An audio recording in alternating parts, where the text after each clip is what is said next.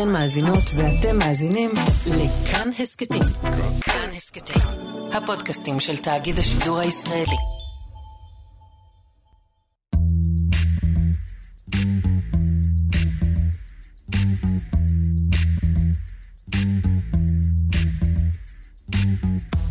היי, אתם ואתן על חיות כיס, אני שאול אמסטרדמסקי. ואני שירה קדרי עובדיה, כתבת החינוך של הארץ. באמצע חודש נובמבר דיברנו עם שלומי. היי, שלומי? כן, שלום. היי, מה שלומך? אהלן, הכל טוב. מה, אתה, ב... אתה בבית ספר? איפה אנחנו תופסים אותך? כן, אני עכשיו בהפסקות בין שיעורים בדיוק. שלומי הוא מורה לאנגלית בתלמוד תורה, שזה סוג של שילוב בין בית ספר יסודי לבין חטיבת ביניים עד כיתה ח' לבנים חרדים. עכשיו אנחנו בשיעור הלכה, ומאוחר יותר אנגלית, זאת אומרת מ-שתיים ועשרים אנגלית. רגע, שנייה, עד שתים עשרה היו מה, חומש וכל מיני כאלה, אני מניח? כן? עד שתים עשרה זה קודש, נכון, בכל הכיתות, מ-שתים עשרה עד... אחד בכיתות הנמוכות, מ-שתים עשרה עד שלוש בכיתות היותר גבוהות, ומ-שתים עשרה עד חמש בכיתות ז' ח' לימודי חול. בית הספר שבו שלומי מלמד שייך לרשת בני יוסף, שהיא רשת החינוך של מפלגת ש"ס. כן, למפלגות החרדיות בישראל יש רשתות חינוך. בחודשים רגילים שלומי מקבל את המשכורת שלו בתחילת כל חודש. אבל בתחילת נובמבר, בזמן שמדינה שלמה הייתה שקועה במלחמה ובדרמה הענקית שמתחוללת כאן, המשכורת בחשבון הבנק של שלומי פשוט לא נכנסה. מה קרה בתחילת נובמבר בעצם? נובמבר זה עשירי, כן? לא, נובמבר זה החודש הנוכחי, שהוא אחרי החודש העשירי. כן, זה אחד עשר מחילה. אז מה שקרה זה שבראשון לחודש לא נכנסו המשכורות. הכסף למשכורות של שלומי והקולגות שלו עובר בדרך כלל ממשרדי האוצר והחינוך להנהלה של רשת בני יוסף. משם הוא אמור להגיע לכיס של המורות והמורים. אבל הפעם בני יוסף... וגם הרשת הגדולה הנוספת של בתי הספר החרדיים, החינוך העצמאי של אגודת ישראל, החליטו לא להעביר אותה למורים. הן פשוט הודיעו שהחודש אין משכורת. חיכינו יום יומיים, בהתחלה הגיע מייל מאחד מאלה שעוסקים בזה ברשת, הוא אומר שיש איזה, איזה פולמוס מסביב לזה, הבנו שזה קשור לתקציב, אופק חדש. זה לא שהמורים עשו משהו לא בסדר. פשוט הרשתות השתמשו במשכורות שלהם כתחמושת, בקרב כיפופי ידיים שהן מנהלות כבר כמה חודשים מול משרדי האוצר והחינוך.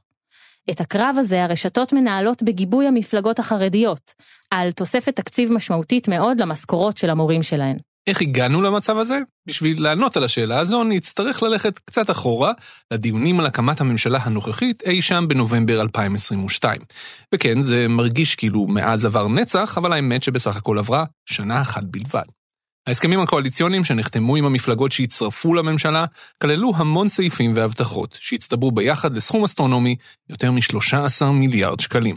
היו שם דברים שעשו הרבה מאוד רעש, רעש ציבורי, כמו הקמת מנהלת לזהות יהודית בראשות אבי מעוז, או הגדלת תקציבי הישיבות והגרעינים התורניים, וחוץ מזה היו שם מאוד הרבה סעיפים ומטרות, למשל הגדלת שכר השוטרים, או חיזוק מערכת הבריאות הציבורית, והיו גם סעיפים שנויים במחלוקת.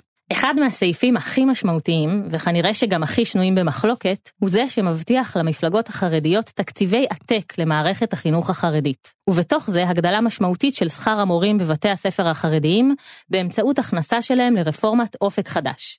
שאול, זה הרגע שאתה שואל, מה זה אופק חדש? שירה, מה זה אופק חדש? שמחה ששאלת. אופק חדש היא רפורמה שהתחילה לפעול במערכת החינוך הממלכתית והממלכתית דתית ב-אלפיים ושמונה, כחלק מהסכם השכר שנחתם מול הסתדרות המורים. במסגרת אופק חדש, המורות והמורים בבתי הספר היסודיים והחטיבות קיבלו תוספות שכר משמעותיות.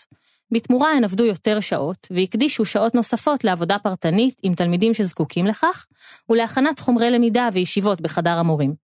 השנה יצאה לדרך רפורמת אופק חדש ביותר מ-שלוש מאות בתי ספר. הילדים רצים אחריי, בהפסקות. דליה, מתי תקחי אותי לפרטני? דליה, אני רוצה להיות בשיעור פרטני. זה משהו שבאמת נותן לך, ואני אני אשמח לומר את זה למורות, נותן לך הזדמנות, נותן לך אפשרות לחלום, נותן לך אפשרות לעשות דברים שלא יכולת לעשות בעבר, ואם עשית, אז עשית את זה בלי שתוגמלת. אופק חדש, מפנה בחינוך בישראל. מי שלא נכללו ברפורמה לאורך כל השנים הם בתי הספר החרדים. כשחיות כיס תחזור לעונה הרגילה, אנחנו מאוד מקווים שמתישהו זה יקרה, אנחנו מתכננים לשדר סדרה של שלושה פרקים שהכנו, את ואני, שצוללת עמוק עמוק לתוך הקרביים של מערכת החינוך החרדית. בינתיים, נגיד רק שמוסדות החינוך החרדיים פועלים לפי עיקרון שהולך ככה, כעומק הליבה, כך עומק התקצוב. בתי ספר שמלמדים פחות ליבה, מקבלים פחות תקציב מהממשלה. כאלה שמלמדים יותר, מקבלים יותר. אבל בכל מקרה, מאחר שכמעט כל בתי הספר החרדיים לא נמצאים בבעלות משרד החינוך עצמו, לא משנה אם הם מלמדים ליבה או לא, יוצא שרפורמת אופק חדש פשוט פסחה עליהם. בבתי הספר של הרשתות הגדולות, החינוך העצמאי של אגודת ישראל ובני יוסף של שס, מלמדים לימודי ליבה מלאים לכאורה, עם דגש של המילה לכאורה. לכן בתי הספר האלה מקבלים תקציב מלא מהמדינה, כלומר בדיוק את אותו התקציב שמקבלים בתי ספר ממלכתיים, כמעט. והכמעט הזה הוא העובדה שרפורמת אופק חדש לא חלה עליהם, ולכן השכר של שלומי, המורה ששמענו בתחילת הפרק, ושל שאר המורים בבתי הספר החרדיים, נמוך מזה של המורים שמלמדים במערכת הממלכתית והממלכתית דתית. את המצב הזה המפלגות החרדיות קיוו לשנות בעזרת ההסכמים הקואליציוניים. וזה ממש כמעט קרה, היינו כפסע מזה. שר החינוך הוא אמנם יואב קיש, אבל במשרד החינוך יש שר נוסף, קוראים לו חיים ביטון, והוא משס. ומהרגע שביטון נכנס לתפקיד, הוא דחף במלוא הכוח, שאופק חדש תיכנס סוף סוף לתוקף גם ברשתות החינוך החרדיות, שאחת מהן, זו של שס, הוא בעצמו ניהל לפני שהוא נכנס לכנסת. ואומנם, במשרד החינוך נערכו במהירות C, לבד שהיו עושים הרבה דברים במהירות הזו, ובחודש ספטמבר כבר העבירו מקדמת שכר למורים והמורות, מתוך הנחה שעוד שנייה אופק חדש תיכנס לתוקף גם שם. אבל אז, ממש אז, פרצה המלחמה. ועכשיו בגלל המלחמה והצורך להעביר יותר לכסף לביטחון, אז עכשיו יש איזה, איזה מעצור. אני חושב שבשביעי בסוף, או בשמיני אפילו, ה... המשכורת נכנסה, בלי המקדמה של אופק חדש. אחרי כמה ימים של אין משכורת, הרשתות החרדיות נכנעו והעבירו את הכסף למורים, פשוט בלי התוספת.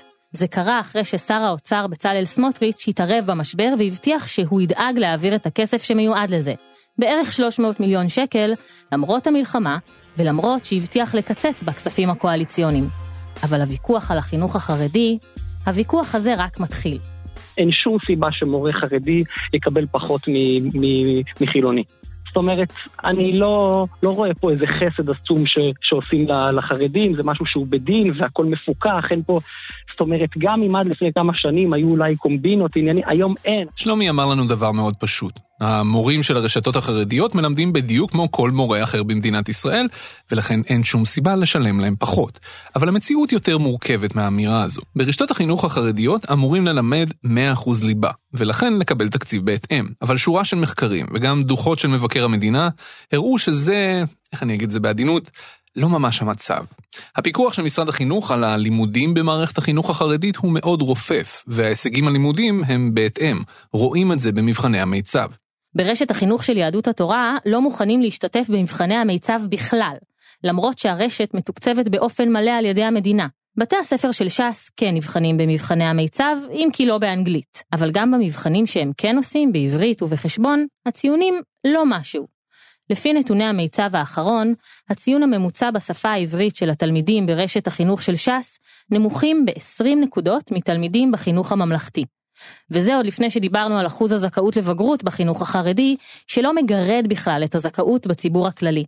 בקיצור, גם אם הם מלמדים ליבה, זה לא באותה כמות ובאותה איכות כמו בחינוך הממלכתי והממלכתי דתי. אחת הבעיות המשמעותיות בלימודי ליבה ברשתות החינוך החרדיות, היא שאין מספיק מורים שבעצמם מוכשרים ללמד מקצועות כמו חשבון ואנגלית ברמה גבוהה מספיק, כי הם בעצמם לא למדו את המקצועות האלה בתור ילדים. שלומי הוא אחד מהם. הוא אמנם מורה לאנגלית, אבל זה לא שהוא למד אנגלית בבית הספר, הוא לימד את עצמו.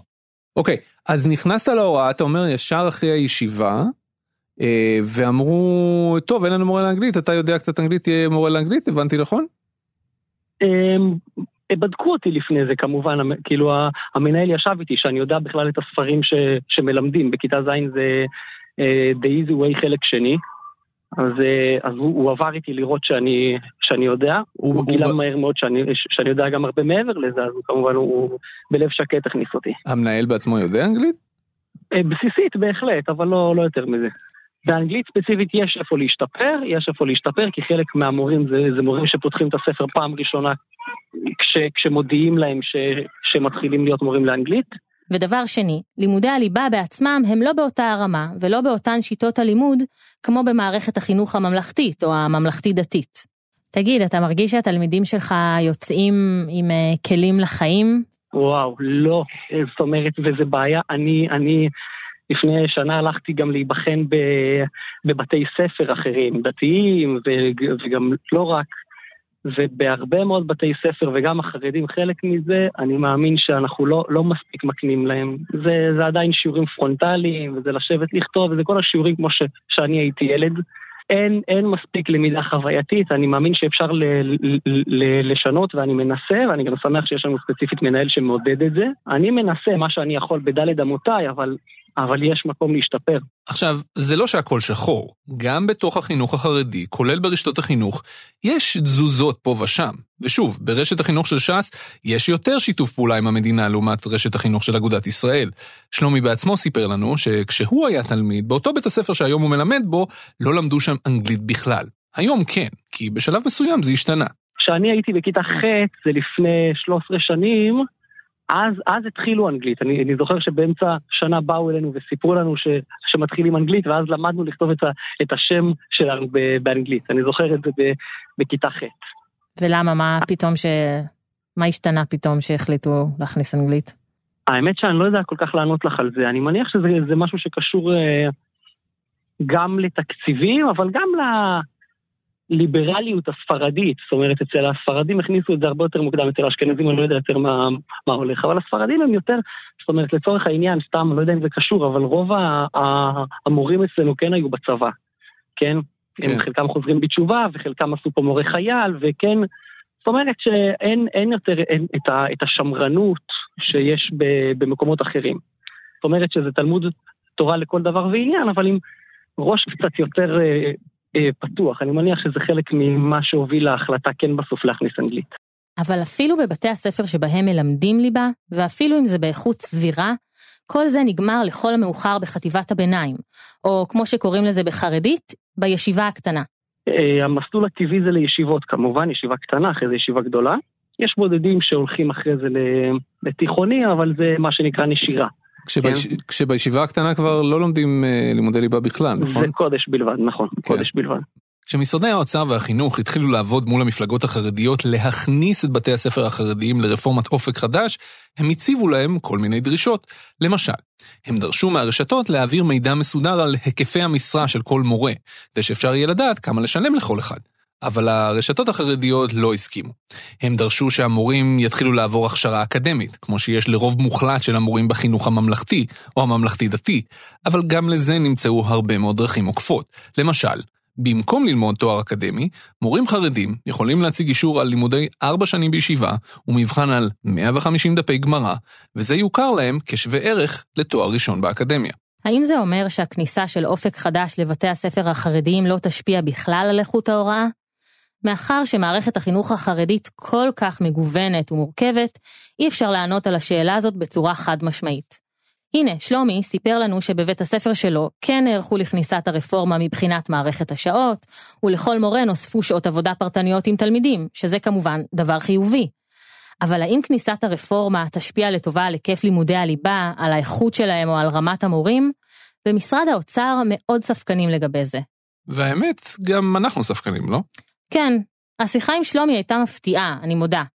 עצם העובדה שהוא מלמד אנגלית, ושיש לו פתיחות לעדכן ולגוון את שיטות הלימוד, ולהכניס כל מיני דברים חדשניים לכיתה, זה היה מרענן מאוד. ומצד שני, זו עדיין טיפה בים. ההנהלות של רשתות החינוך החרדיות, בעיקר החינוך העצמאי של יהדות התורה, הן שמרניות מאוד מאוד. עיקר העבודה שלהן הוא להגן על התלמידים החרדים, בעיקר על הבנים, מפני העולם החיצון. הכנסת רפורמת אופק חדש לבתי הספר האלה לא באמת תקפיץ שם את רמת הלימודים, אלא בעיקר תעלה את רמת השכר של המורות והמורים. אם רשתות החינוך היו רוצות לעבור רפורמה משמעותית, הייתי מאוד שמח אני לתרום מכספי המיסים שלי לעניין הזה, לתת למשל הכשרות מקצועיות משמעותיות למורות והמורים שמלמדים שם, בשביל שיוכלו ללמד כמו שצריך את לימודי החול, לעדכן את ספרי הלימוד, את שיטות הלימוד, לא לזנוח את לימודי הקודש, כי זו הליבה האמיתית של מערכת החינוך החרדית, אבל כן ללמד בצדם לימודי חול בצורה אמיתית, ולא רק בכאילו כמו שקורה היום.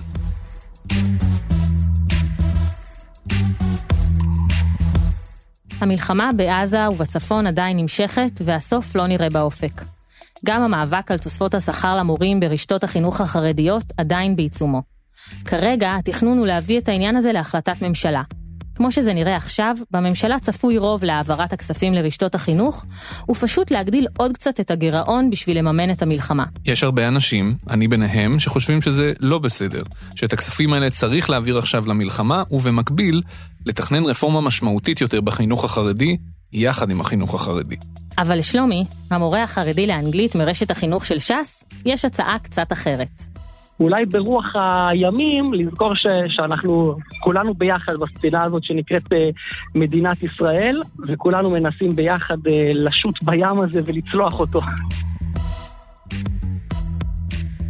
אתם האזנתם לעוד כיסון חירום מבית חיות כיס. מתישהו, כשחיות כיס תחזור לפרקים רגילים, אנחנו מבטיחים להעלות את הסדרה שהכנו לכם על מערכת החינוך החרדית בישראל, שווה לחכות. עורך חיות כיס הוא תומר מיכלזון, המפיקה היא לי צדוק, עורכת הסאונד היא רחל רפאלי. במערכת חיות כיס תמצאו גם את אלון אמיצי ואת צליל אברהם. תודה רבה שירה קדרי עובדיה, כתבת החינוך של הארץ, היה לעונג לארח אותך שוב. תודה לך שאול. וכרגיל, תודה רבה לכם שהאזנתם.